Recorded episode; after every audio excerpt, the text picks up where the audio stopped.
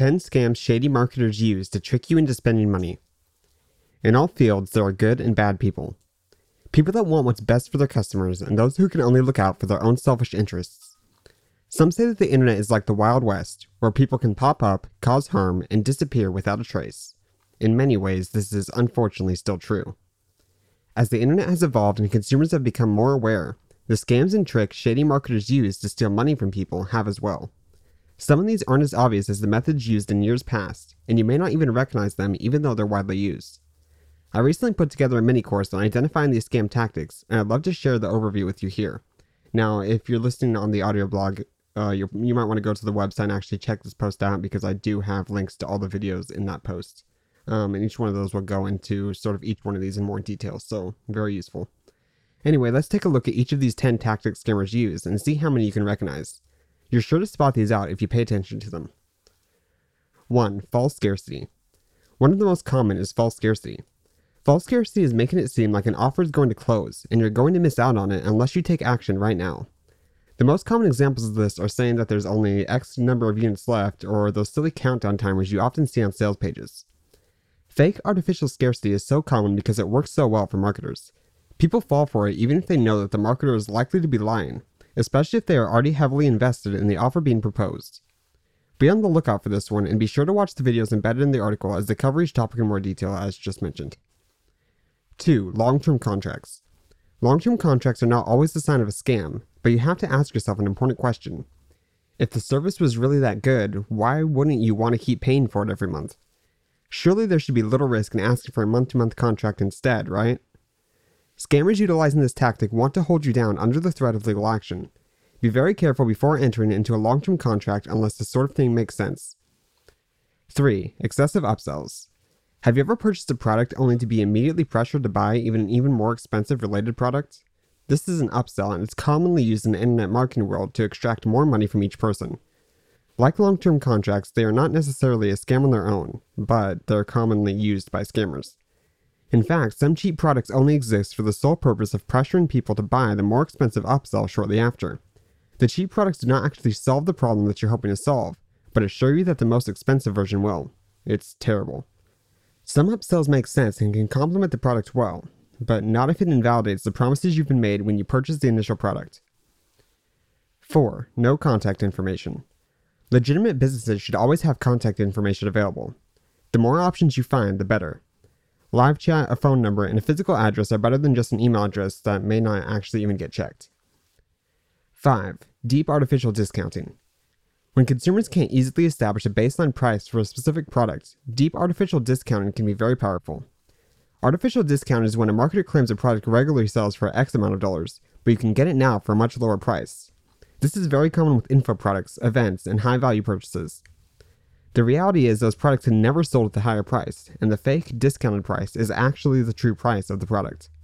I'm very happy to expose this one because it runs rampant in the industries that are working. 6. Empty, unrealistic promises. Lose 20 pounds in 7 days. Become a millionaire in the next 6 months. Seems unrealistic, right? In the heat of emotion, though, these claims may just start to become believable. Scammers know just what strings to pull in order to get you to believe these claims, fueling your emotions and creating scenarios in your mind that justify purchasing the product. As a matter of fact, some of these claims may be true, but not for the average person. Probably not for you either. The marketer technically isn't lying if they say it's possible to become a millionaire in the next six months with a $20,000 program if even one person actually accomplishes that. But it completely ignores everybody else that lost their money with nothing to show for it. 7. Authority. This one is most common with personal brands and people of influence. They may use their authority and audience to mask any objections or problems with their products. The noise of their fans will bury any legitimate complaints and prevent people from speaking out further. Analyze whether or not these people are willing to accept criticism and draw public light to their issues, even if it costs them money. Marketers and entrepreneurs that have your best interests at heart will appreciate hearing about any pain points and taking steps to solve them. 8. Pyramid, Ponzi, and MLM schemes. These three are quite similar but operate a little bit differently. All of them require you to spend money with the promise of making more at some point, and none of them have any real foundation to stand on. There are a few MLMs that are exceptions to this, but not many. I cover a few important questions to ask yourself in the video, but one of the most important is this. Where is all the outside money coming from? How is everything being funded? If it's all coming from people within the scheme, and the focus is recruiting even more people into it, chances are you're partaking in a scam operation. 9. Big ticket purchases. Not all big ticket purchases are scams, but many scammers utilize big ticket purchases. The model suits them very well. It maximizes the amount of money they get from each person, and there are fewer people to cry out when they've been scammed. After all, a scammer would much rather get $1,000 from 10 people than $10 from 1,000 people. Using a lower price model, it's far more likely they'll be exposed before they make any real money. 10. Fake reviews and testimonials. The internet is facing an epidemic of fake reviews and fake testimonials, even on legitimate marketplace websites like Amazon. Marketers may write these reviews themselves or pay other people to write the reviews for them.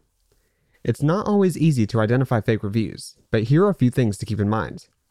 1. The more similar reviews are in terms of tone, length, word choice, phrasing, etc., the more likely they're written by the same person. 2. Vague reviews like meets expectations or my husband loves it may be a sign of fake reviews. Look for specifics. 3. Names and photos should be unique, no John Smiths and no stock photos. And 4. Reviews should be spread out and not posted in batches. Don't take reviews at face value.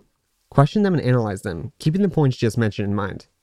Conclusion if you watch and enjoy the mini-series, I'd really love it if you'd take the time to subscribe to me on YouTube, as I plan to publish a lot more business and entrepreneurial content in the near future.